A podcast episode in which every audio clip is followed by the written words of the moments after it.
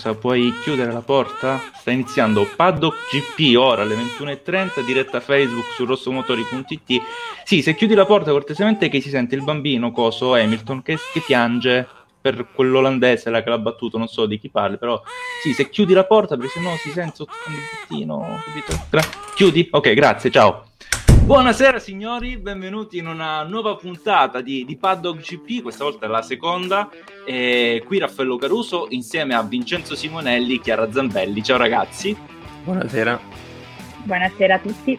Scusate un attimo per, per, l'interferenza iniziale, ma dobbiamo fare le cose fatte per bene, giusto? E quindi se ci sono vociare di sottofondo, piagnucano le persone, non è giusto, non è giusto. Comunque, dicevo, benvenuti a tutti quanti quelli che stanno per sintonizzarsi o che si sono già sintonizzati.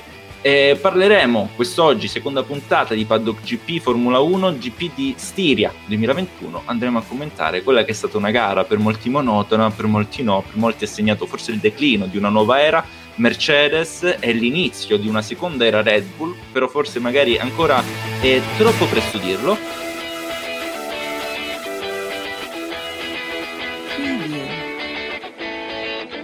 però nel, nel contesto generale il GP di Stiria 2021, come avevamo già previsto dalle, dalle, prove libere, insomma, che sono state le prime due eh, praticamente monopolizzate da Max Verstappen, solo la terza abbiamo visto un barlume di gioia e di speranza da parte della casa della Stella, quindi della Mercedes, qualifica purtroppo eh, la Mercedes ha pagato purtroppo per Bottas perché aveva conquistato una seconda posizione, poi è stato eh, retrocesso di tre posizioni per il traverso, tratto sicuramente da una pellicola di Fast and Furious Tokyo Drift, retrocessione di tre posizioni per guida pericolosa come giusta che sia e quindi è dovuto partire in quinta posizione. Però per lui una bella rimonta perché è arrivato terzo bella la, eh, la lotta poi nelle tornate finali con, oh, col Ceco Perez eh, però purtroppo, purtroppo Lewis Hamilton ancora, come lo sentivate magari sottofondo a piangere, sta iniziando a subire un po' la pressione di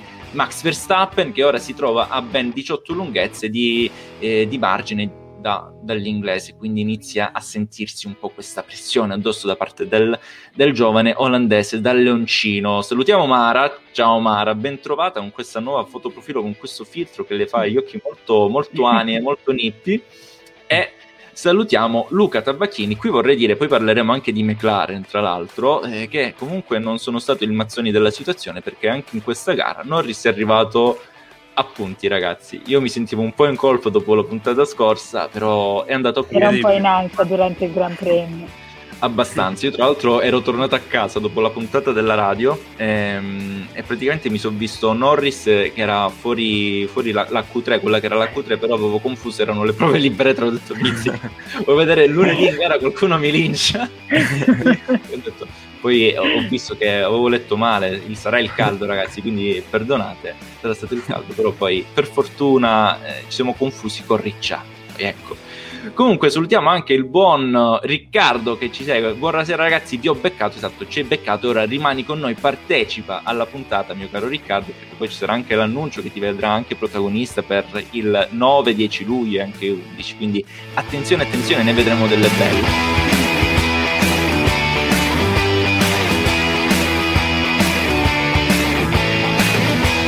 Quindi dopo questa prima analisi generale che ha visto Max Verstappen vincitore in Stiria è l- praticamente la quarta vittoria di fila Red Bull la quinta di quest'anno, una cosa del genere non accadeva dal 2013 con Sebastian Vettel, quell'anno la Red Bull chiuse con nove vittorie consecutive portate a casa e in più con il quarto e ultimo, almeno per ora, titolo costruttori. E parlando di Red Bull si dice che Red Bull ti mette le ali e quindi Sotto chi tocca parliamo di Red Bull.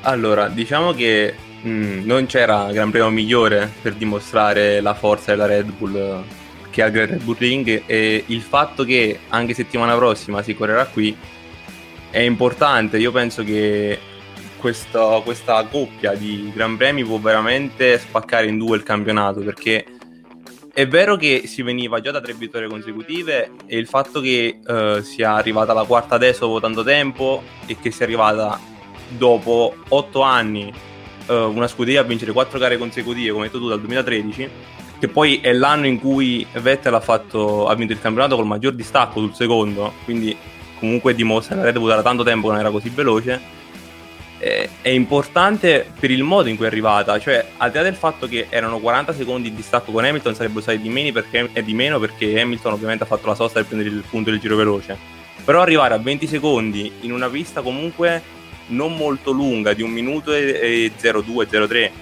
arrivare a 20 secondi in un Gran Premio praticamente in cui Verstappen non è stato mai in difficoltà partendo dalla partenza, cioè sono partiti entrambi molto bene, ma lui ha coperto perfettamente e poi il passo, cioè Hamilton ha fatto l'Hamilton, ma nel primo stint. Nel secondo stint non c'è più stato. Quei 5 secondi, 3 secondi, 4 secondi non l'ha più visti praticamente da, dal trentesimo giro in poi. Verstappen aveva un passo incredibile perché poi la cosa impressionante era che faceva il giro veloce, poi faceva qualche giro più lento, poi lo ripeteva. Hamilton quel passo non l'ha mai avuto nel secondo stint, veramente una prova di forza incredibile. Quello che si poteva da Red Bull di sbagliato, se si può trovare una pecca, sono i sei punti che ha perso con Perez, nel senso che tu non mi puoi fare un pit stop di due secondi con Verstappen che è primo, primo tranquillamente con sei secondi di vantaggio, poi vai con Perez che si gioca a posizione con Bottas e mi fai il pit stop di 4 secondi. In una gara che Perez stava controllando tranquillamente, cioè il povero Norris che aveva tanto secciato stava facendo la sua gara, non poteva nulla ovviamente con Perez e Bottas, però Perez era tanto tranquillo in terza posizione ha perso, hanno perso 6 punti che comunque secondo me, poi non so cosa pensate voi, e con questo chiudo, secondo me non peseranno a fine gran, cioè, campionato perché secondo me la Red Bull è troppo favorita. Però intanto sono sei punti che messi in questa situazione comunque pesano perché non è che siano tanti punti di vantaggio la Red Bull sulla Mercedes. Per quanto la Mercedes è in difficoltà, comunque sono ancora lì. Quindi le ultime parole famose oserei dire, però la parola è chiara. Attenzione, no esatto, no, a parte questo però io sono, sono totalmente d'accordo. Eh, al momento, eh, vista questa prima parte di, di mondiale, direi che eh, Red Bull sembra averne decisamente di più di, Mercedes. Ora da, dal prossimo sicuro non vediamo più nessuna delle due Red Bull arrivare alla bandiera a scacchi, però è così No, hanno fatto, vabbè, Verstappen ha fatto una gara assurda, pazzesco, quando, quando ho visto i 17 secondi di vantaggio che aveva su Hamilton ero quasi, quasi incredula di fronte a quel distacco perché quando mai l'abbiamo visto nelle ultime annate. È veramente un'eternità che, che fa male, eh, perché fa male.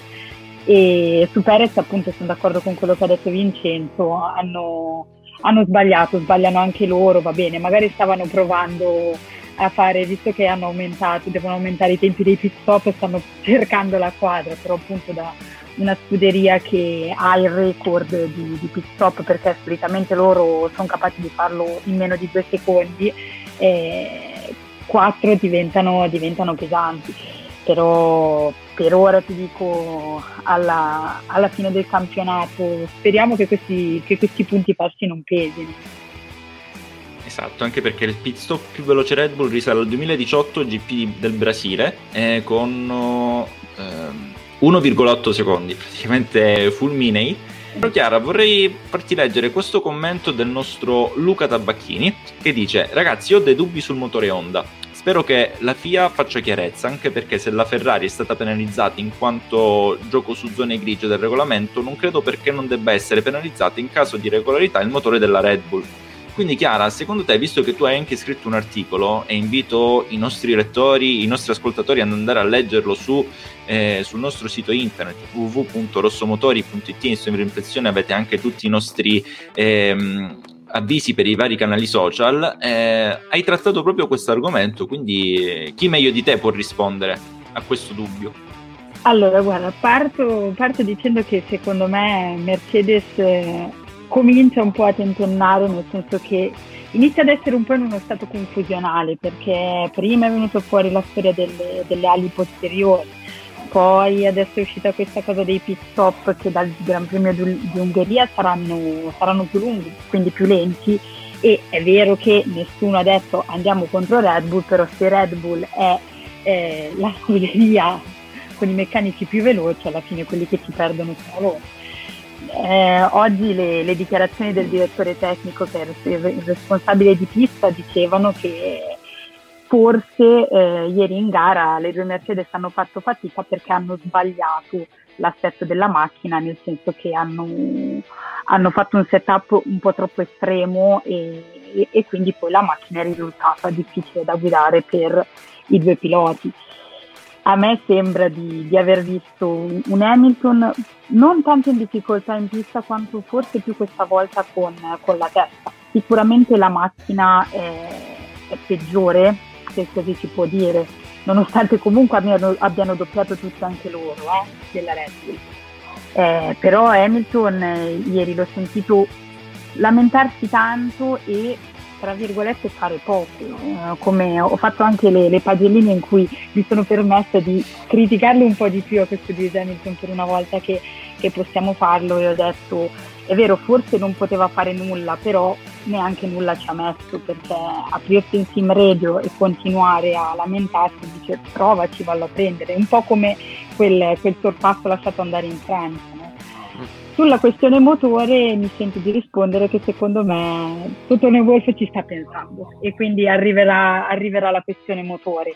Tant'è che già qualche, qualche frecciatina, qualche avvisaglia c'è stata di questa, di questa, di questa, cosa qua, sia da parte di Hamilton che da parte di Wolf. E, non so, quindi secondo me arriva. Voi invece cosa, cosa ne pensate? Arriva o non arriva la questione motore? Io, io penso di sì.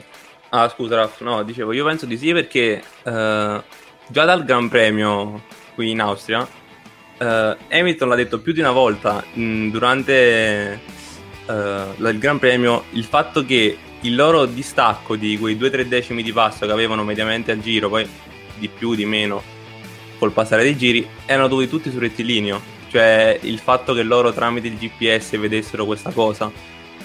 Però non lo so, il fatto che arriverà probabilmente arriverà per il, la semplice questione che loro si stanno aggrappando a qualsiasi cosa. Cioè io quello che vedo è che ogni scusa, ogni motivo che può esserci per questa differenza di passo che, hanno con, che accusano con la Red Bull lo, lo mettono in mezzo, cioè cercano di discuterne insieme.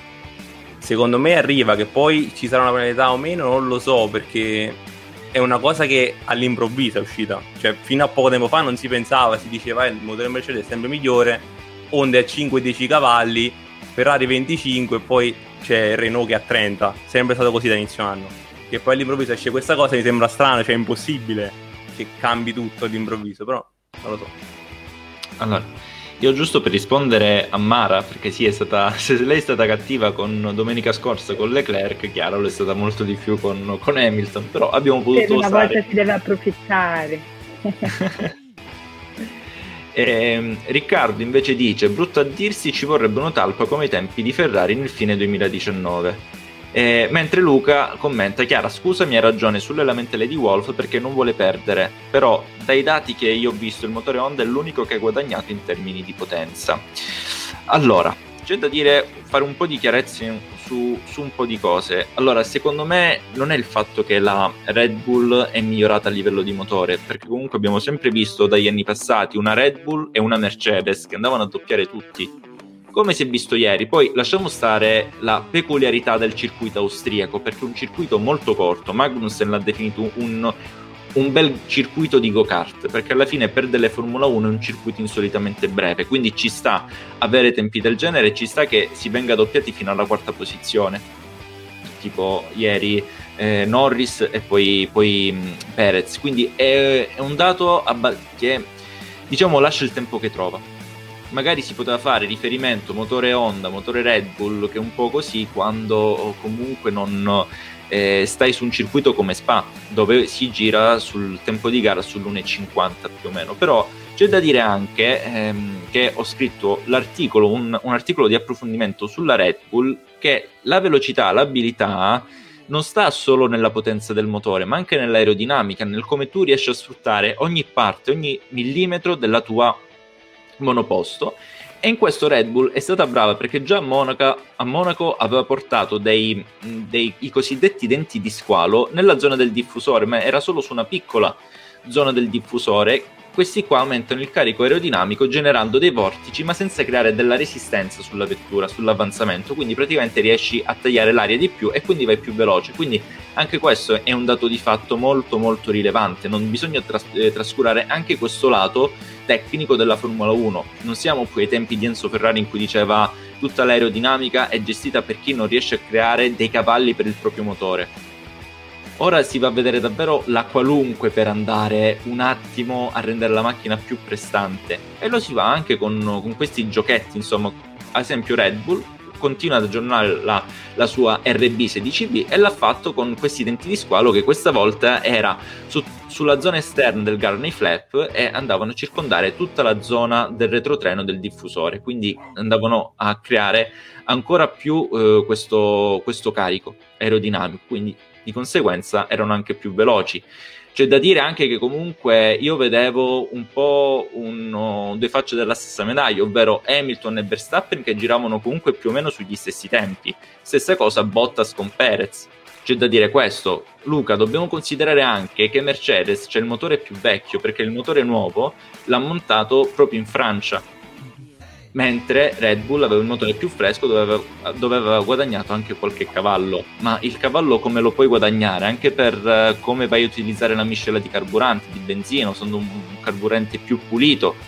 Loro giocano anche su questo. La stessa Petronas negli, negli anni 2016-2017 aveva creato una nuova miscela di carburante, ovviamente si spera eh, regolare, e che andava a far guadagnare, mi sembra, 8-9 cavalli alla Mercedes dell'epoca. Quindi anche queste sono da tenere d'occhio, soprattutto alla fine, ripeto, il, il tracciato che era molto corto. Ehm, ehm, come dice Riccardo, ci vorrebbe una talpa come i tempi della Ferrari fine 2019. Chissà, chissà, però non penso che questo sia un, un una, ci sia bisogno di una spy story, perché comunque Red Bull ha, ha, sempre creato una macchina molto evoluta da metà stagione in poi. Ora praticamente l'ha fatto dall'inizio semplicemente questo. Quindi è più in pari con, eh, con, la Mercedes, che quest'anno è davvero tanto in difficoltà perché secondo me, il mio modesto parere, ha estremizzato troppo quel, quel concetto di V12 della sua attuale vettura.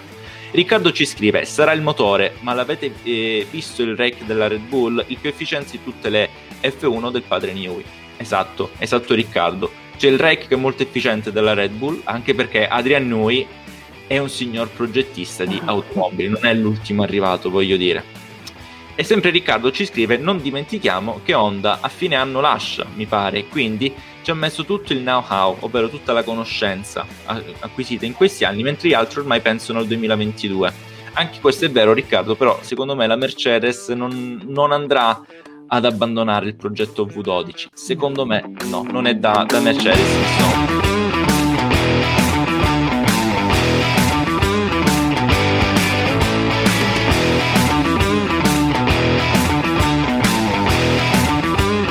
Parliamo ora sempre di Mercedes, di una Mercedes in declino. Secondo voi è così? Secondo voi non è così? Si può parlare di epoca nera Mercedes, di un declino e di un, di un periodo fertile per la Red Bull?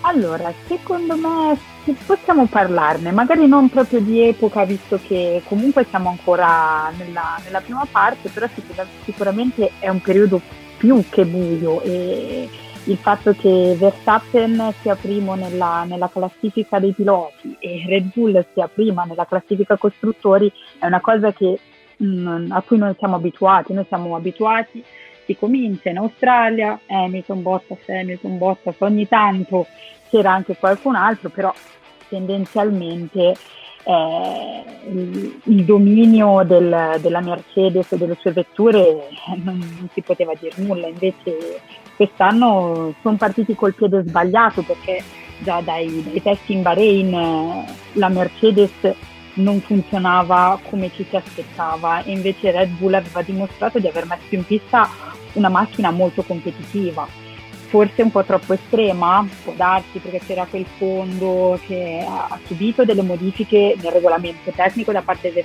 della federazione. Mercedes l'ha estremizzato ulteriormente, però poi effettivamente eh, la macchina non funzionava. Poi ci sono state tante altre piccole, piccole cose, poi giustamente come ha detto tu Raffaello, il punto è che giustamente Red Bull è il progetto RB16B che in teoria doveva avere uno sviluppo breve, visto che dall'anno prossimo cambierà tutto, è, co- è costretta a portarlo avanti perché c'è un campionato da vincere, anzi ce ne sono due di titoli in ballo al momento e quindi è costretta a portarlo avanti. E Mercedes è un po' obbligata a non smollare la presa, anche perché per Hamilton sarebbe l'ottavo titolo eh, vuol dire tanto eh, per la storia. Andrebbe a pesare tanto. Eh, andrebbe a pesare tanto.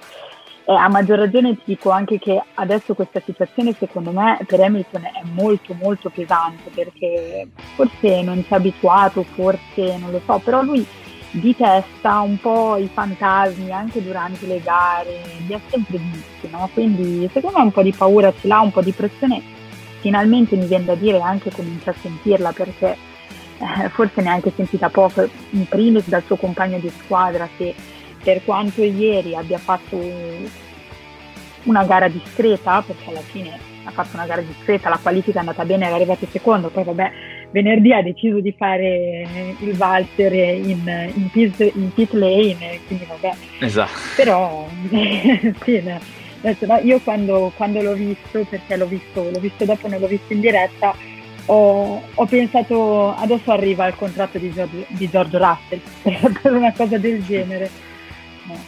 Eh, eh, guarda, Mara, glielo chiedo ai miei, ai miei, compagni di viaggio questa cosa. Declino Mercedes porterebbe al ritiro di Hamilton a fine stagione? Non lo so, eh. mi sembra es- esagerato perché in realtà un po' tutto. Cioè io penso che Hamilton in questo momento stia pensando soprattutto al futuro in maniera preoccupata, non tanto perché dopo questo dominio assoluto che ha avuto negli ultimi anni potrebbe appunto subire un colpo da Verstappen, ma per il fatto che appunto non sa, per la prima volta dopo tanto tempo, non sa il futuro come sarà per la Mercedes, nel senso che con questo cambio di regolamento non è sicuro di avere una macchina che non vincere il mondiale, ma lottare per il mondiale. Questo è il punto. Perciò riallacciandosi anche al fatto che dicevi tu dello sviluppo devono sì stare attenti a questo mondiale perché non possono dopo tutte queste vittorie di fila lasciarlo così prima addirittura di metà stagione non sviluppare più.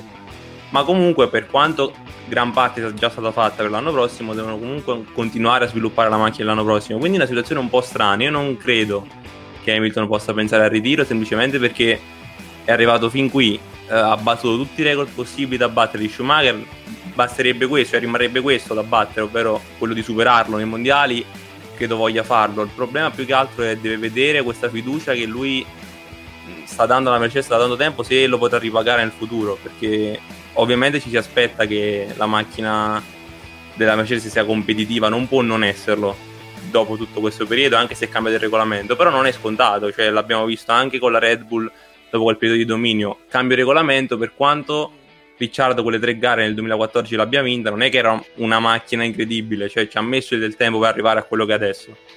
Quindi non lo so, mm, secondo me è questa la situazione. Lui deve pensare un po' a tante cose, ma non credo che il ritiro sia la prima cosa che gli viene in mente. Per quanto comunque questa stagione potrebbe essere stressante, magari succede quello che è successo a Rosberg, cioè che perde e finisce anche, cioè non riesce più ad andare avanti. Però non lo so, mm, da Hamilton non me lo aspetterei, mai dire mai, eh.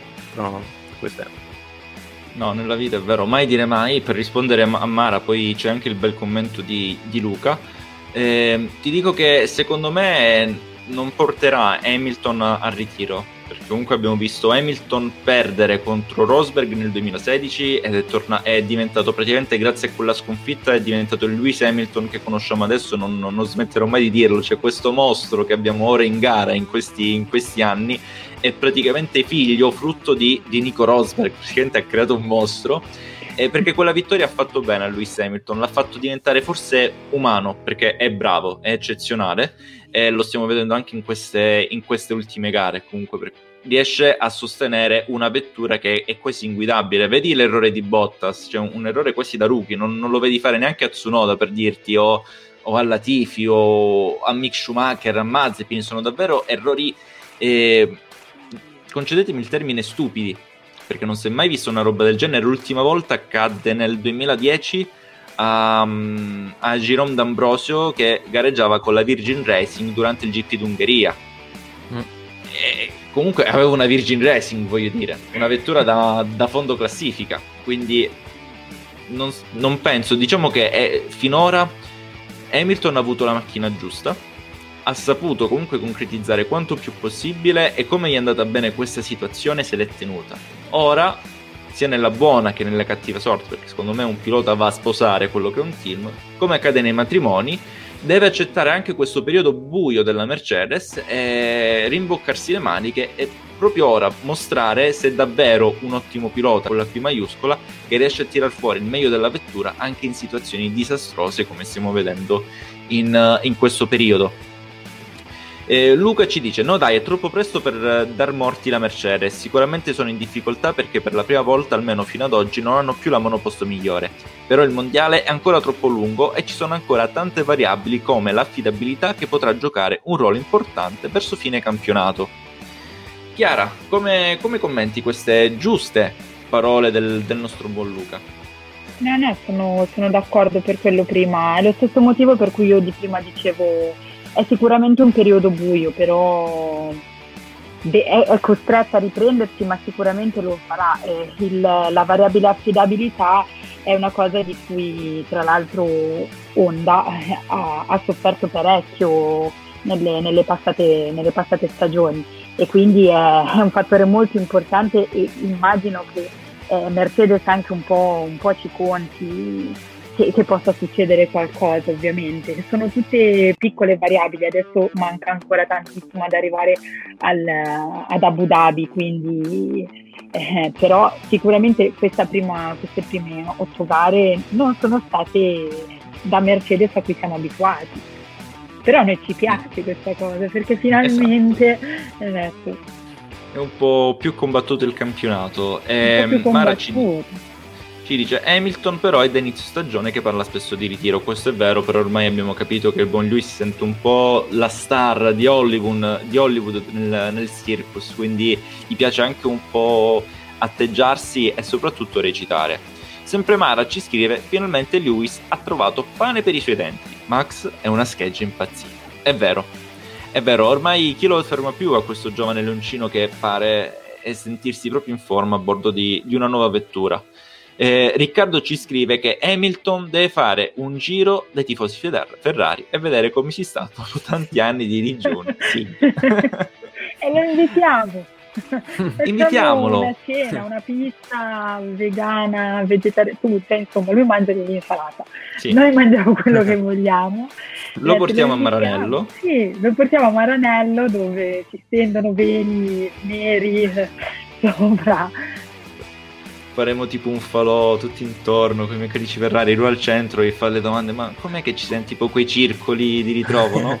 che si fanno tipo nelle chiese o comunque in America, possiamo fare una cosa come si usava no? prima, prima, di andare in battaglia, che ci si metteva intorno al fuoco a raccontarsi le, sì. le vecchie storie di guerra. Ecco, così tu racconti le vecchie vittorie, i tempi d'oro della, della Ferrari, no? E poi racconti il declino totale. C'è molto di Game of Thrones questa cosa. Ma secondo me basta anche solo un documentario sul 2008, cioè gli facciamo vedere quanto lui ha fatto soffrire tutti gli italiani. Dice adesso stai Ma... tu in questa situazione, vedi tu? Basta Anche. una scena sola. Ne parlavamo l'altra volta in puntata. Se non l'avete fatto, ve l'andate a recuperare su YouTube, Spotify o anche su, su Facebook. Felipe Massa, Singapore 2008, che esce dai box col bocchettone della benzina attaccata al serbatoio della vettura. E lì già forse può capire.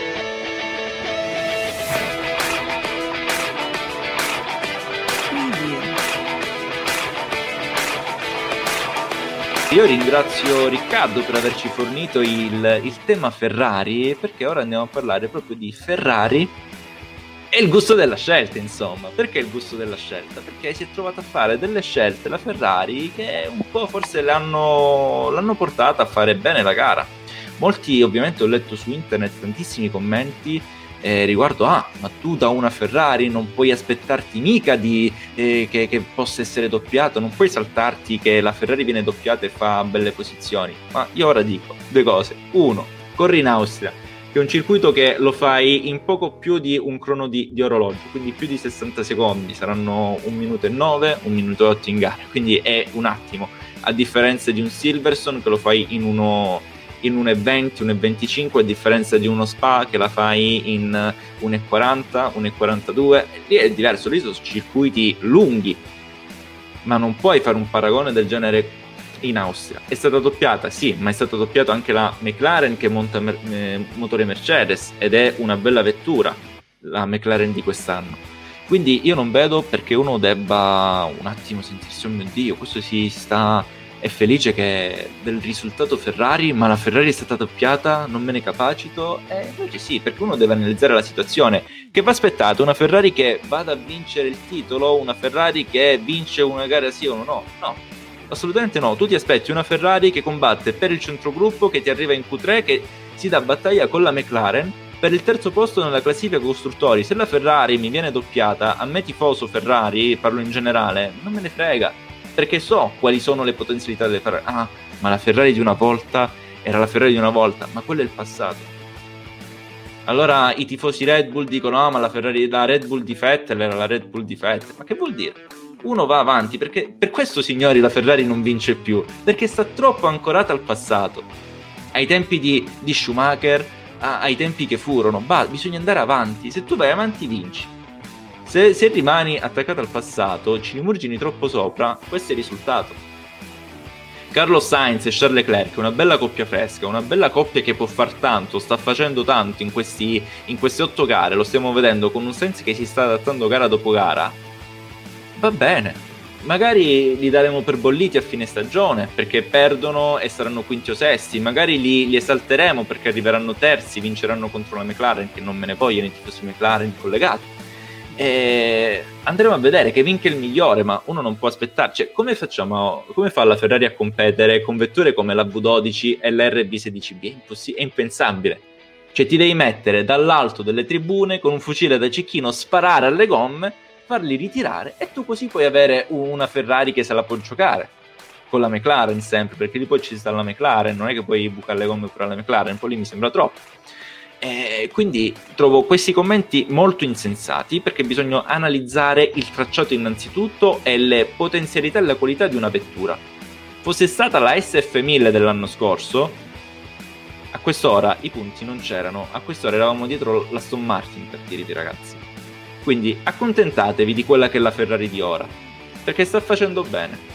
E fidatevi di uno che la critica sempre, pur essendone comunque tifosi.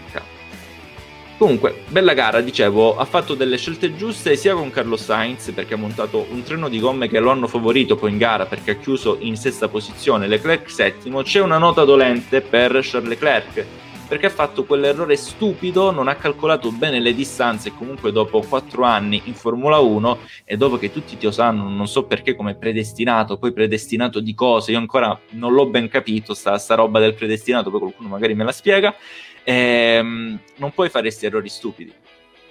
Non riesci a calcolare bene il sorpasso e rompi l'ala. Se non avesse rotto l'ala, ok, che io è costato, ha fatto una bellissima rimonta fosse stata l'anno scorso quella rimonta non l'avrebbe mai fatta, non la, che non l'avrebbe mai fatta. Quest'ora eh, non parleremmo di sesto e settimo posto, magari sarebbe arrivato avanti Sainz, quindi sarebbe stato sempre sesto e settimo a parti invertite, ma magari anche quinto e sesto. Chi lo sa, perché poi lì si può giocare anche di. si può attuare il gioco di squadra, si può andare a impensierire il pilota che sta avanti, a fare a sandwich. Ricordiamo Hamilton che aveva un, un Sergio Perez in, in stile in curva, in curva 3 alla Remus, che era in, stava incalzando su, su Hamilton e lui che ha fatto? Lo ha fermato per favorire Norris. Questa intelligenza. Così attuano le strategie i veri piloti. Cioè lui aveva il doppio pensiero, avanti c'ho Verstappen, lo devo recuperare. Dietro c'ho due che mi stanno tampinando. È qui che si notano i predestinati, i campioni, in questi giochetti qua. Ora nessuno mette in dubbio che Leclerc sarà un domani un, un futuro campioncino, perché ha tutte le qualità e la stoffa per diventarlo. Però sta facendo in questa stagione tanti errori su una macchina che è costruita su sua misura e ha la velocità per fare determinate cose. Quindi secondo me no.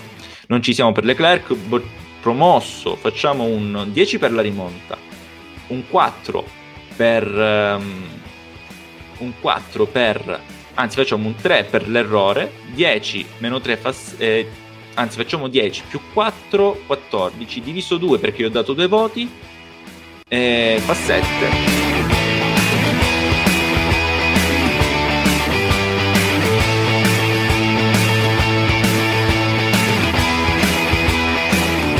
Qui però fateci caso, siccome è superiore alla Red Bull in 7-8 gare, 19 punti di vantaggio non sono così tanti, quindi comunque la Mercedes ha limitato molti danni, anche per questo io non ho che li vedo proprio così male. Allora, abbiamo la classifica, come dici tu, esatto, abbiamo la eh, Luca, ehm, abbiamo la Red Bull che ha 252 punti a differenza della Mercedes che ne ha 212, quindi sono 40 punti nel, nel costruttori.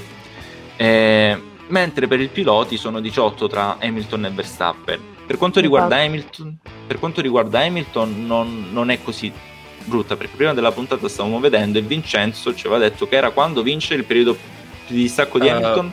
Post Monaco 2017 con uh, Vettel, 25 punti. Quindi più o meno quelli che potrebbero essere dopo questo Gran Premio, nel senso che se Verstappen vince di nuovo e Hamilton arriva secondo, 25 punti quindi non è che sia una situazione diversa per, per Lewis Hamilton, quindi nessuno la dà per bollita, noi ovviamente lanciamo la, la frecciatina per vedere anche voi cosa ne pensate. Personalmente non, non, non li do come eh, ormai eh, sconfitti perché sono 23 gare quest'anno, sono neanche poche, quindi la stagione è lunga, però devono cercare un attimo di mm, darsi una, una calmata in, all'interno del team, perché se poi c'è il caos all'interno del team è la fine è davvero la fine. Carlo sta facendo un gran lavoro, hai ragione Mara. Ehm, Chiara, Luca ci dice di nuovo: Se fossi tifoso della Ferrari sarei super contento dei risultati che sta ottenendo in questa stagione e sarei ancora di più super contento della prestazione di ieri passo gara straordinario con entrambi i piloti. Con il regolamento bloccato, la Ferrari ha fatto il massimo che si potesse fare. Che ne pensi? No, sono, sono, d'accordo, ma mi aggancio anche a quello che al discorso che facevi tu prima, Raffaello. Cioè, bisogna comunque ricordarsi che la SF21 arriva da una SF1000 e direi che la SF1000 rimarrà per sempre nei nostri cuori, no? Purtroppo non in senso positivo, però è, è così. E quindi direi che dall'anno scorso a quest'anno non c'è stato un passo avanti, ma ce ne sono stati 10 anche, perché l'anno scorso appunto una gara del genere, tutti questi sorpassi fatti sia da, sia da Sainz che da Leclerc, ma neanche, ma giusto per eh, un po' di fortuna, il vento giusto, eh, quelli che si buttano fuori, quello che buca, cioè, Invece quest'anno qualche passo avanti l'abbiamo visto, soprattutto adesso, per, in questo weekend, appunto poi come, come aveva spiegato Metis dopo le qualifiche, hanno provato a sacrificare appunto la, la parte della qualifica per ritrovare un, un passo gara grazie, grazie all'assetto, solo che visto che assetto di qualifica e assetto da gara non possono essere cambiati, ovviamente rimane lo stesso e devo dire che ha funzionato quello che serve è mettere insieme ga- qualifica e gara e fare una cosa che sia più o meno carina. Ovviamente la Ferrari non può competere per un mondiale, difficile che possa competere anche, non dico per, per il podio, ma per, per, la vittoria è molto difficile. Vabbè, in Formula 1 succede di tutto, abbiamo sì. visto gare, gare pazzesche con dei risultati totalmente inediti, quindi mai dire mai. È una Ferrari che ha come obiettivo il terzo posto e come diretta rivale la McLaren e per adesso sta, sta, facendo molto bene. È vero che la McLaren è ancora avanti nel campionato costruttori, ma sono 12 punti mi sembra. Non è questo grande distacco, quindi sono, sono d'accordo con quello, con quello, che dice Luca. Non è questione di accontentarsi di un sesto o settimo posto, è questione di cosa si può fare con questa macchina questo, questo, questo. La Ferrari lo sta facendo? Eh sì, perché comunque ieri portato, la Ferrari è arrivata con entrambe le macchine a punti, con Sainz che partiva dodicesimo e Leclerc che è vero che partiva settimo, ma dopo un giro è rientrato ai box, è come se avesse eh, ricominciato da ultimo, e si è partito da ultimo, quindi un po, di, un po' di ottimismo. Quest'anno il mondiale la Ferrari non lo vince, l'anno prossimo cambia tutto. Vediamo. Il prossimo anno Vediamo. tutti i team saranno sulla stessa barca. Quindi... Lo vince la AS l'anno prossimo. Mazepin campione del mondo. Oh mio Dio, no. e noi andiamo a coltivare le patate. nel caso. esatto, sì. In Russia, in Siberia, ce ne andiamo. Sì, Ragazzi, nella passata stagione la Ferrari era pessima in rettilineo. Al Mugello se passavano con la mia vecchia Nissan Micra anno 2001, la K12, non so, che, non so se qualcuno di voi la conosce, Leclerc che anch'io lo serviciamo. eh, conosco, conosco bene il modello, sì, eh, mi ha fatto molto ridere la, la battuta, perché sì, proprio come diceva Chiara, l'anno scorso la Ferrari, la SF1000, era penosa. Tant'è che eh, Luca ha fatto un, un bellissimo eh, esempio, una bellissima metafora, ok? E, ehm, quindi accontentatevi di, di, quello che può dare ora la Ferrari.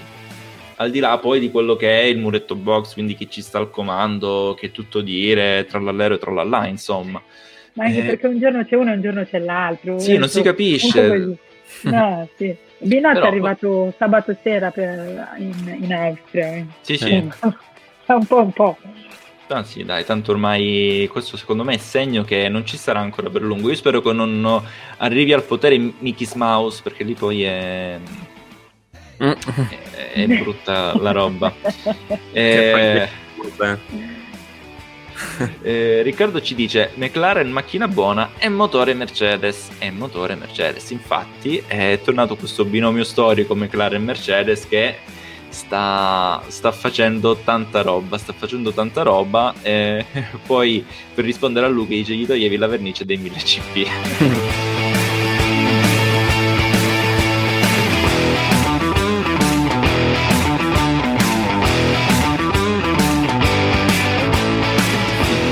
Però per parlare proprio grazie a Riccardo che praticamente stasera ci sta lanciando lui il modo di, di, parlare dei vari argomenti, Rick, noi ti, ti, vogliamo comunque qui in, in, redazione a questo punto allora, diventa uno di noi. E, ehm, Norris è sempre più terza forza del, del mondiale.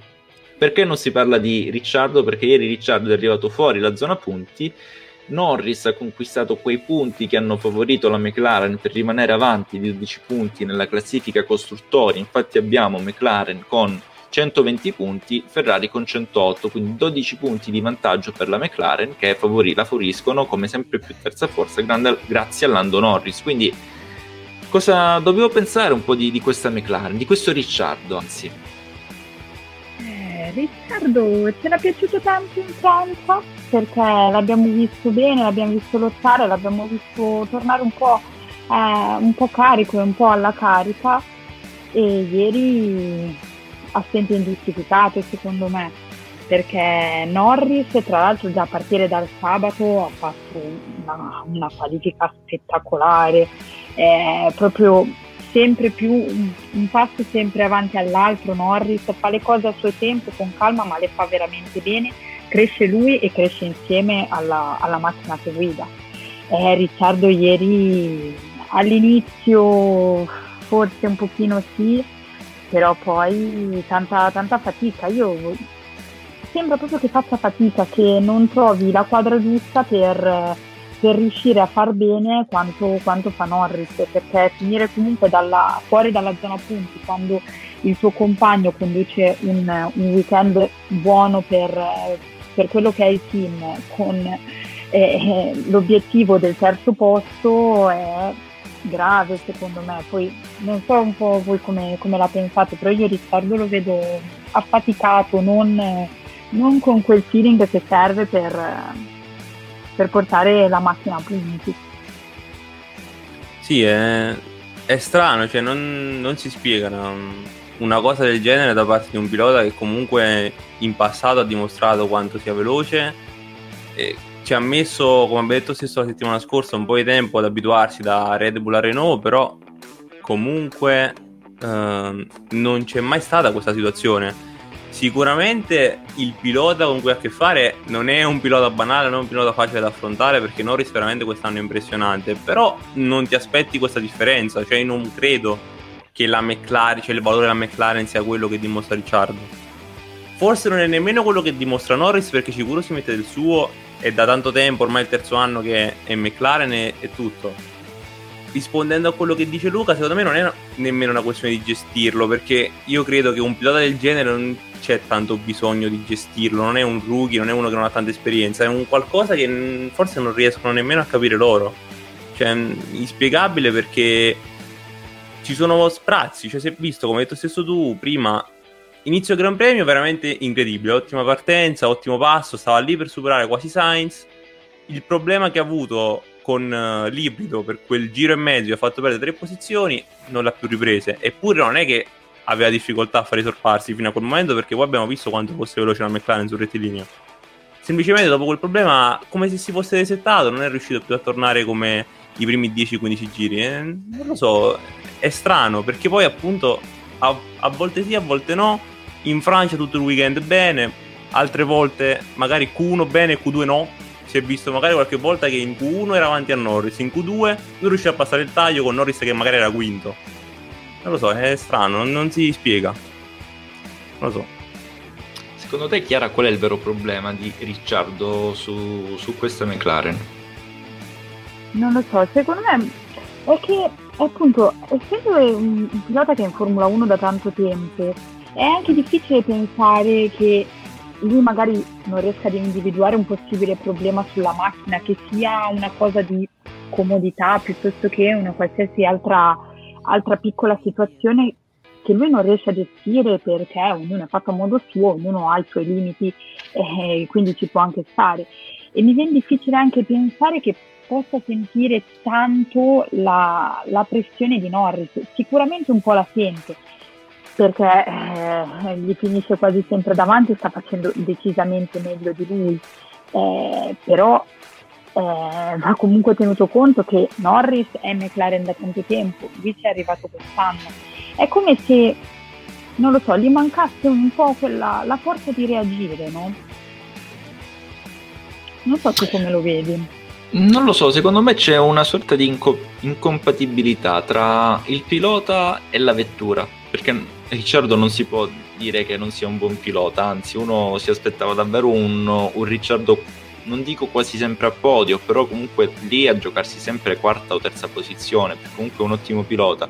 La, la McLaren quest'anno è motorizzata anche Mercedes, stiamo vedendo come, come in forza come team eh, rispetto agli anni che furono. Ricordiamo dal 2015 quando era motorizzata Honda, poi 2018 che è iniziata a essere motorizzata eh, Renault, da quest'anno poi eh, Mercedes quello della McLaren è stata un'evoluzione continua, quindi si aspettava che con una coppia Norris-Ricciardo si potesse fare qualcosina in più, però come abbiamo messo nel titolo di, di questo spezzone, che Norris è sempre più terza forza del mondiale perché comunque non, ancora non, non riesce a capacitarsi della macchina che guida.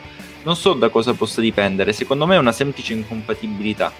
Davvero è è proprio è come quando hai il tuo piatto preferito e poi non puoi mangiarlo perché ti è indigesto.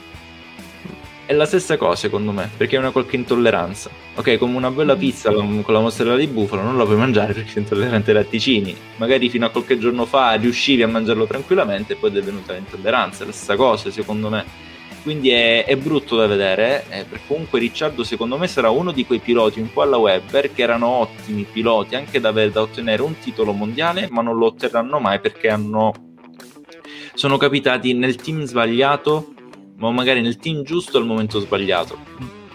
Sì, secondo sì, me è questo. Eh, io basta Vai, vedere il, la classifica cioè Norris da solo sarebbe quarto in classifica costruttori a 22 punti dalla Ferrari da solo. Quindi alla fine il livello della McLaren è alto, è un po' inspiegabile questa situazione. Io spero si riprenda, magari da tifoso Ferrari spererei di no, però da ammiratore di Ricciardo penso che qualsiasi fan della Formula 1 spera che Ricciardo ritorni perché quello che ha dimostrato negli anni scorsi è sicuramente non quello che sta dimostrando quest'anno. Esatto. Giusto tanto Mara ci dice Landino con il pandino, sarebbe bellissimo da vedere. E Riccardo ci dice Norris è un paio d'anni che va. Eh, Ricciardo strano le uniche cose che mi vengono in mente sono auto nuova motore nuovo team nuovo. Da Red Bull a Renault eh, almeno il motore lo conosceva non so. Eh, spero si riprenda un bel pilota. È vero. È vero. Vediamo, Rick, ci sono tante cose da tenere in considerazione. Non penso che il motore possa influire, perché comunque il motore non è una roba tecnica che vai a controllare tu, ma comunque incide sulla, sulla vettura in maniera aerodinamica, eh, come ad esempio il telaio. Eh, dipende, bisogna un attimo vedere come la situazione, perché è un po' preoccupante, perché comunque tutti gli altri Sainz, Perez, Alonso si stanno abituando eh sì. a una vettura nuova. No, ormai direi che ci siamo arrivati, con... è per quello che, che, è strano. È strano. È strano, proprio strano. A questa farei rispondere eh, Vincenzo. Pongo un'altra domanda, non è a questo punto, eh, non è a questo punto in Norris che siamo molto più forti di quello che pensiamo? Oddio, eh, può essere. Io in realtà questa cosa la stavo pensando mentre stavate parlando voi, facevo lo stesso ragionamento, però quello che sono arrivato a, a dire è che l'anno scorso comunque si è confrontando con Sainz, che in quest'anno sta dimostrando di non essere tanto più lento di Leclerc, che in realtà io sarei attento prima di dire che Sainz è più lento di Leclerc come pilota. Quindi sì, può essere. Sicuramente Ricciardo negli anni passati non è che ha avuto brutti compagni di squadra non, il primo anno con Vettel ha dimostrato per quanto Vettel venisse da 4 anni, magari scarse motivazioni con Red Bull, comunque l'ha praticamente asfaltato nel 2014. Non lo so, potrebbe essere, potrebbe essere, proprio per questo io penso, no, io Bara, credo, credo sinceramente che Norris in questa McLaren, mo si deve vedere l'anno prossimo, però è un ragionamento che si può fare anche con Leclerc, si può fare anche con Russell, tutti i piloti che hanno sempre dimostrato di quanto sono veloci ma non hanno mai potuto lottare per il mondiale fino adesso perché ovviamente le macchine non l'hanno permesso. Ma credo che dal, da quando ci sarà questo cambio di regolamento sono tutti piloti che potrebbero iniziare a pensare di cercare di muoversi verso scuderie che poi saranno al vertice perché metti un Leclerc, metti un Norris su una macchina da titolo, eh, io non so, eh, penso che possono essere a livello dei Verstappen e Hamilton attuali. Quindi sì, secondo me Norris è su quel livello eh, però la cosa è che io non mi aspetto che Ricciardo non lo sia su quel livello, e questo è il punto. Cioè, non è Norris non veloce quanto deve esserlo, ma è Ricciardo che dovrebbe essere a livello di Norris. E in realtà io al momento, magari in futuro Norris ha il potenziale di diventare più forte di quanto è Ricciardo ora. Ma io mi aspetto che Ricciardo sia più veloce di Norris attuale. Questa è la, la situazione, cioè questo è il punto. Non lo so. Mm, non saprei dire. Questa domani mi ci scrive un bell'articolo così ti sistemo. eh, Riccardo dice ironicamente: Mica aveva il sedile storto e a Daniel l'hanno messo sotto sopra. Sì. Hai ragione, Rick. Sì, Hai sì. I NAS fanno le cose così adesso. Loro sì. non hanno neanche. Perché... Hanno preso la macchina dell'anno scorso, l'hanno messa in pista, hanno detto non la sviluppiamo, non facciamo proprio niente. Andiamo direttamente al 2022. Tant'è sì. che eh, Mick ha detto, dissi a Fettel che avevo praticamente il, um, i piedi dritti ma avevo la schiena storta, praticamente non era allineato, è come se guidasse un po', un po storto. Allora Fette gli fa, eh, l'ha detto alla mamma, gli fa guarda c'è tuo figlio che ha questo problema. Mi piace molto il rapporto che hanno questi due Fettel e Mick. Eh, fa, guarda c'è Mick che ha questo problema col sedile, il, il, consiglio che posso darti io è di romperlo, così te ne fanno uno nuovo subito, perché se no non può guidare senza sedile. Eh, e tra l'altro anche l'educazione di questo ragazzo che non ha chiesto nulla perché già sa le condizioni in cui verte il team dell'AS, che praticamente è più dentro che fuori, è più fuori che dentro. E ha preferito non dire nulla perché comunque fare un sedile costa perché è tutto in carbonio, materiale speciale, quindi costicchia. Poi abbiamo un sostenitore, il nostro Stefano Teodori, che salutiamo. Ciao Stefano, che ci dice Ricciardo, sempre il numero uno, anche nelle difficoltà. Ricciardo è un gran bel pilota, un gran bel manico. E ricordiamo appunto come abbiamo fatto la settimana scorsa, Monza 2018, la staccata che conseguì poi un sorpasso bellissimo nei danni di eh, Kimi Raikkonen in curva 1 alla prima variante a Monza. Bellissimo, quel sorpasso forse il più bello, tra i più belli che abbia mai visto secondo me.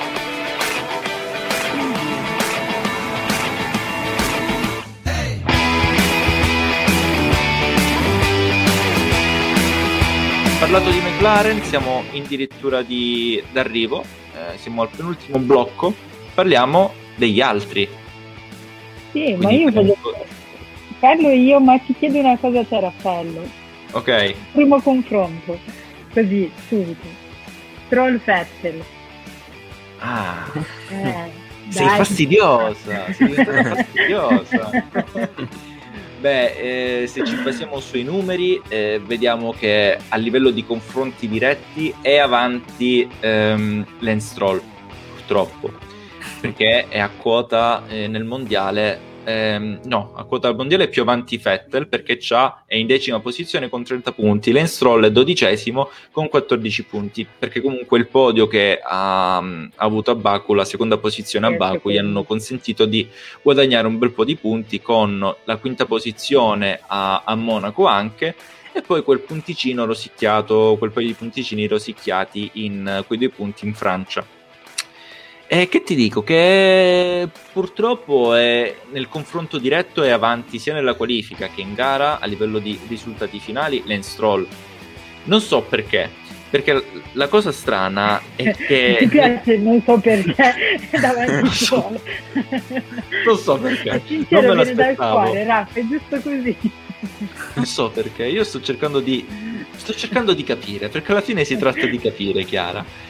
Perché nei circuiti in cui serve esperienza, come Baku o Monaco, che sono circuiti cittadini, e lì si è vista l'esperienza dei vari piloti, ehm, farla da padrona, Vettel ha concretizzato al meglio delle aspettative, tant'è che Vettel è stato il primo pilota della storia Aston Martin a conquistare un podio, perché l'Aston Martin eh, 60 anni fa, durante le sue piccole gare in Formula 1, le sue poche gare in Formula 1, non andò mai oltre il sesto posto e questo è un bel risultato da annoverare, però i numeri parlano chiari, quindi da, nel lato tecnico ti dico che ovviamente Lance Stroll sta facendo molto meglio di Sebastian Vettel, strano a dirsi, e il me di qualche anno fa si sta picchiando da solo praticamente.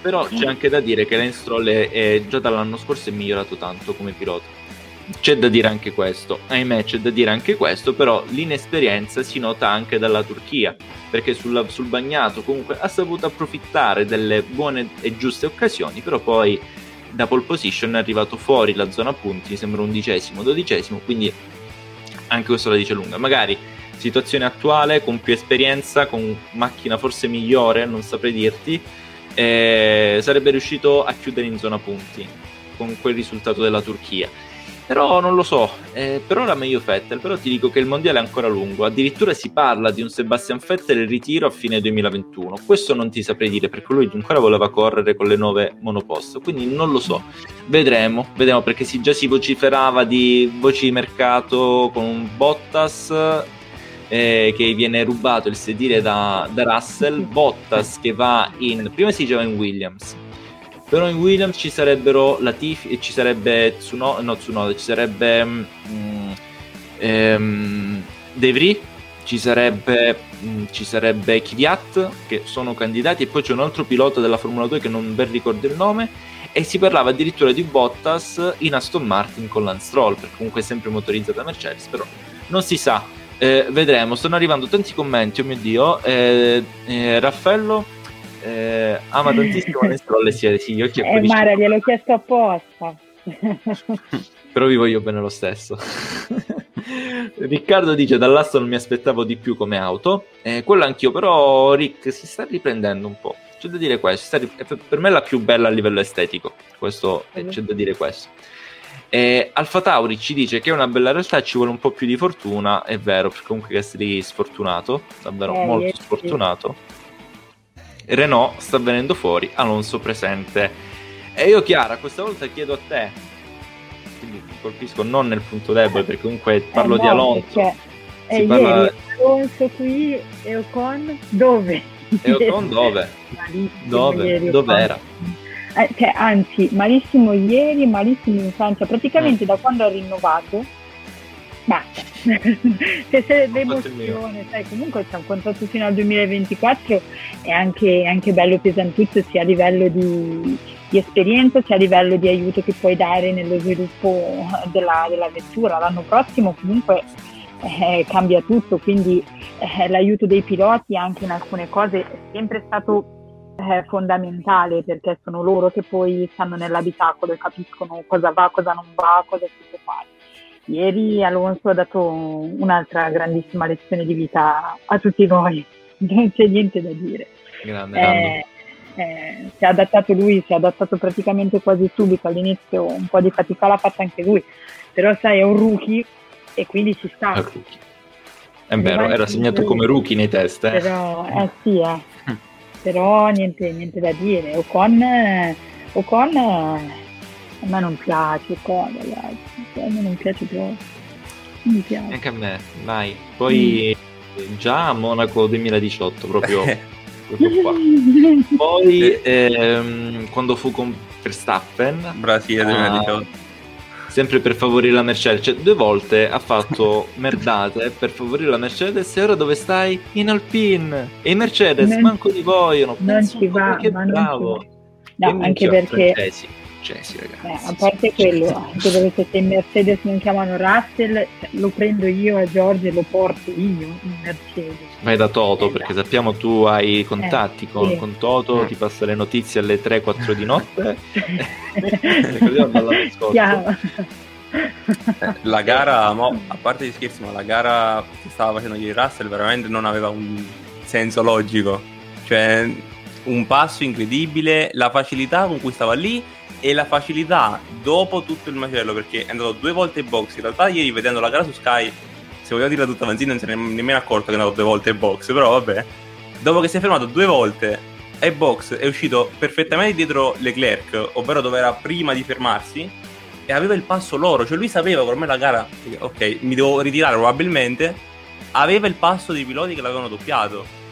Io cioè, non, non so cosa dire. Veramente a me Botta sta simpatico perché veramente fa tenerezza ormai. sta a cuore. Però, esatto, però Russell non può stare lì.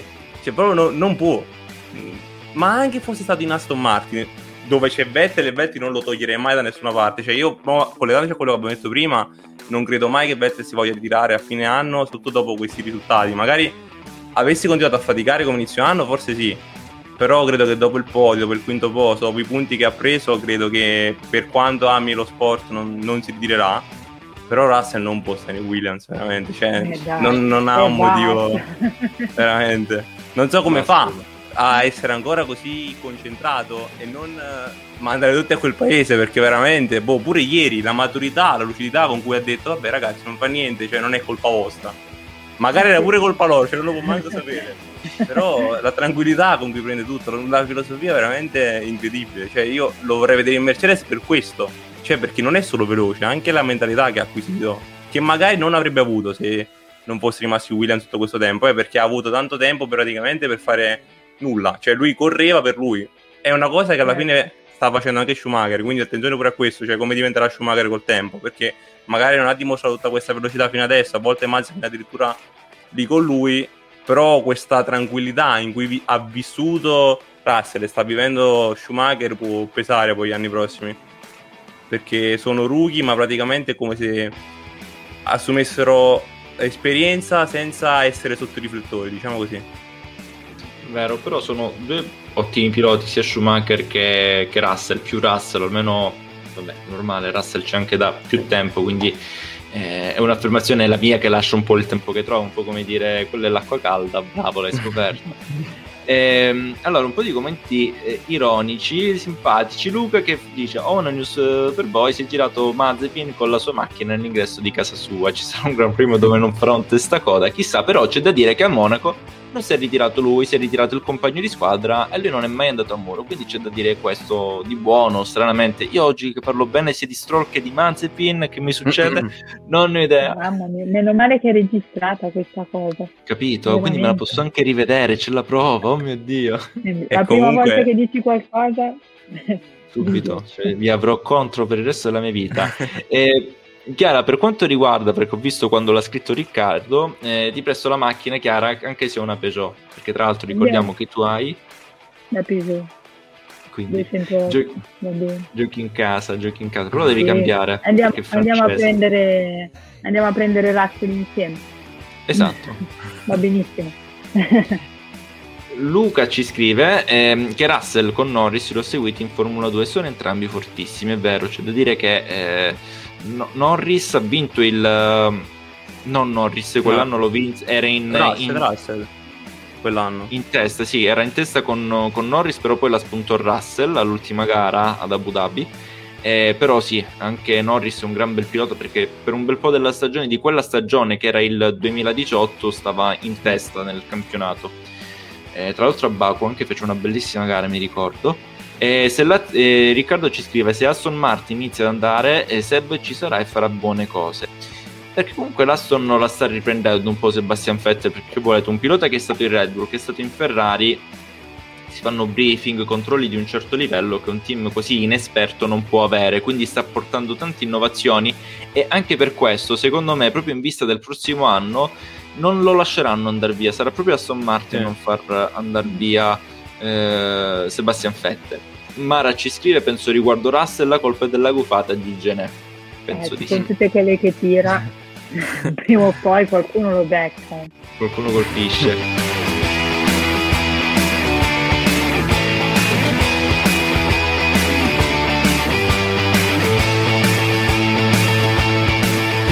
Abbiamo parlato degli altri, abbiamo parlato di McLaren, Ferrari, Mercedes, Red Bull, ora siamo alla tornata finale, mio caro Vincenzo, quindi dammi un po' di anticipazione sul GP di Austria 2021, cosa aspettarci dalla gara, però prima dimmi a che ora si corre, come possiamo vedere questa gara, diccelo. Allora, esattamente come il weekend scorso si potrà vedere solo su Sky, quindi per chi ha tipo mi dispiace la deve vedere in differita gli orari sono praticamente gli stessi, quindi impossibile sbagliare se si è seguito questo weekend perché l'FP1 sono alle 11.30, l'FP2 alle 15, poi l'FP3 ovviamente il venerdì, l'FP3 eh, a mezzogiorno con le qualifiche alle 3, stessa cosa la gara alle 3 la domenica. Per la differita sono 6.30 il sabato le qualifiche e 7.30 la domenica la gara. E per quello che si deve aspettare, per fortuna la Pirelli ha variato le gomme, cioè portando un set più morbido e questo infatti sono molto curioso perché rimescola un po' tutto. Prima mh, mm, mi veniva da pensare con la Ferrari, quello che abbiamo parlato, la differenza incredibile che ha fatto con la Francia in gara. Attenzione a, fare una strategia come quella della settimana scorsa, cioè di, di ieri praticamente, in cui si sacrifica la qualifica per la gara perché con due soste non è che un setup da gara ti favorisca chissà quanto. Cioè, partire anche con una mescola e dire vabbè non vado in Q3 parto con la mescola giusta più o meno cioè due soste cambia tutto. Quindi ov- ovviamente non solo per la Ferrari cioè anche per la lotta fra Mercedes e Red Bull. Sarà curioso vedere questo perché poi in realtà eh, dovrebbe essere ovviamente da doppia sosta. Però se ci pensate alla fine se i piloti dovessero partire con la media che sarebbe la soft di ieri si è fatto soft hard, magari qualcuno potrebbe provare a fare soft media, cioè parlando ovviamente sempre a ritroso, considerando media hard settimana prossima. Qualcuno potrebbe azzardarlo, quindi è una strategia aperta, una gara aperta. Alla fine si è visto come il, il degrado non è tanto. Noi parlavamo settimana scorsa, io dissi, non so se vi ricordate del blistering. Il blistering non si è visto, solo Bottas aveva blistering sull'anteriore destra, ma per, cioè, così per sport non gli serve a niente praticamente con la gomma, quindi non lo so, eh, veramente non si sa nulla. Stranamente aggiungerei, perché tu ti aspetteresti, vabbè, lo sai già, la Red Bull magari fa addirittura doppietta. Però non si sa, perché può cambiare tutto. E ovviamente sperando che non fanno la stessa cosa che hanno fatto poi a Baku, cioè che hanno portato la gomma più morbida rispetto al 2019, c'è stato quel incredibile foratura, Verstappen, Stroll, due settimane in cui non ha capito niente Mario Isola non penso, cioè, se l'hanno fatto ci sarà un motivo per cui l'hanno fatto. Vediamo, eh, veramente promette bene, non è per niente noiosa. Non lo è stato ieri e non lo sarà la settimana prossima. Il tuo podio? Immaginario? Io questa settimana mi ha fregato Bottas. Cioè, se Bottas fosse stato superato da Perez io l'avrei preso, quindi io lo ridico. Verstappen e Hamilton Perez, ci spera ancora. Vediamo se lo prendo. Chiara?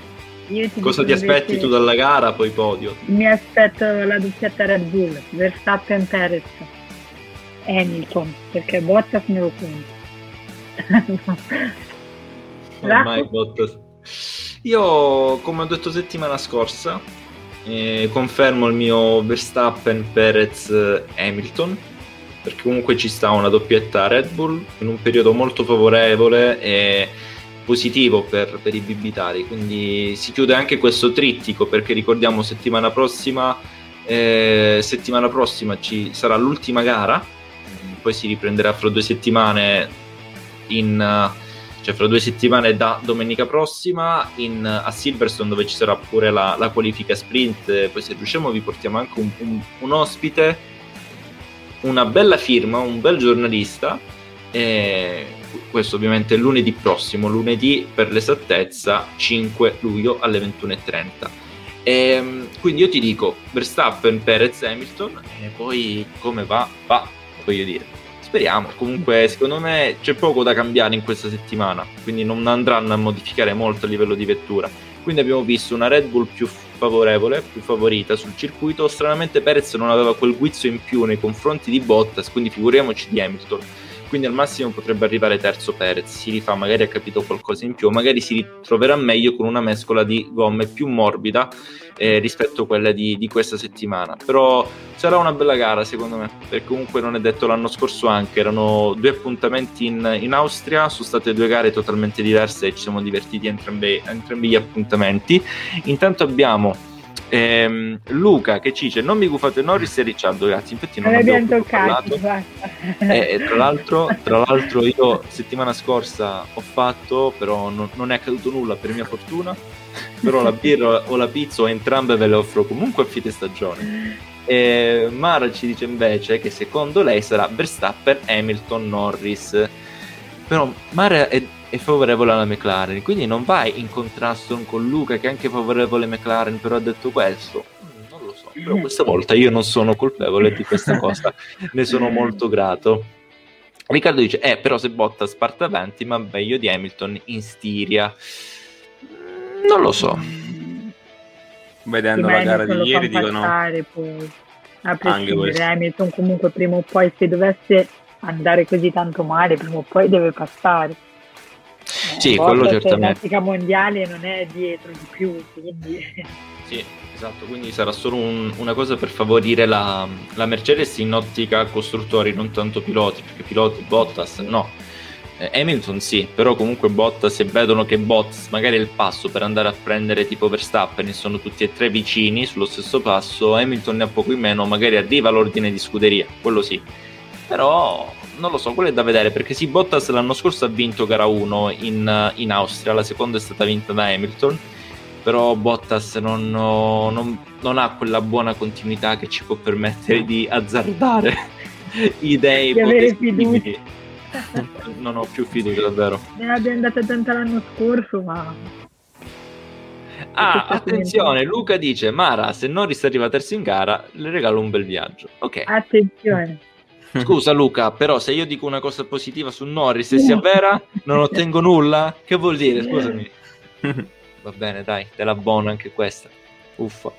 Eh, Riccardo ci dice il suo podio immaginario sarà Verstappen, Perez, Bottas. Attenzione, quindi lui e Riccardo è comunque eh, fedele a quanto ha detto qui. Quindi ci può Bottas, bravo. È, è fermo nelle sue idee ed è una cosa che io apprezzo nelle persone. Luca invece ci dice che vede Hamilton favorito per la prossima gara, ha questa sensazione. Vedremo, vedremo miei cari. Io intanto vi, vi comunico purtroppo che per questa sera Paddock GP finisce qui, ma vi ricordo che voi potete seguire e trovare laddove vi foste uniti tardi, e questa è una live, la troverete domani su YouTube, su Spotify, in uh, formato podcast su quest'ultimo canale e anche su Facebook troverete sempre questa live. Io vi ricordo di seguirci sui nostri profili social Facebook, Instagram, YouTube e Spotify eh, dove troverete tanti contenuti esclusivi per ogni, per ogni, social network diverso. E ovviamente seguiteci sul nostro sito internet www.rossomotori.it perché lì ne scriviamo delle belle ma ovviamente sono contenuti di qualità e ovviamente news certificate perché non andiamo mai a scrivere nulla che non è certo, quello mai, altrimenti vi caccio tutti via sti ragazzi, uffa, e non sarebbe giusto per voi che leggete, quindi non so se avete altro da aggiungere voi due, baldi giovani. Mm, no, no. A posto così? Va benissimo. Allora, eh, io vi ricordo il prossimo appuntamento eh, lunedì prossimo, 5 luglio alle 21.30. Poi l'ultima news che volevo darvi è che eh, sono, sono di parola, quindi va, va data. Eh, ci sarà un bel viaggio organizzato dalla scuderia Ferrari Club Catanzaro che si farà il 9, 10 e 11 luglio che ci vedrà anche noi protagonisti perché siamo partner con oh, la scuderia Ferrari Club di Catanzaro, che è il quinto club Ferrari più grande al mondo per numero di iscritti, e si organizzerà un bel viaggio alla volta di Maranello dove si andrà a dare, a conferire il premio alla carriera 2021, pensate a niente poco di meno che l'ingegner Mauro Forghieri, dove avrò l'onore di intervistarlo, pranzarci, ma ci saranno tantissimi altri ospiti, tra, eh, tra cui eh, l'autore Alberto Mantovani, ci sarà anche ehm, Brenda Varnor che era la segretaria di Enzo Ferrari, quindi poi avrete, rimanete aggiornati appunto sui siti, sui social in quel periodo per essere aggiornati su tanti prodotti di qualità che verranno. Da Raffaello Caruso è tutto, un, ringrazio, un ringraziamento enorme da Chiara Zambelli e Vincenzo Simonelli. Grazie. Arrivederci, buonasera. E ci vediamo a lunedì prossimo. Ciao ragazzi. Ciao.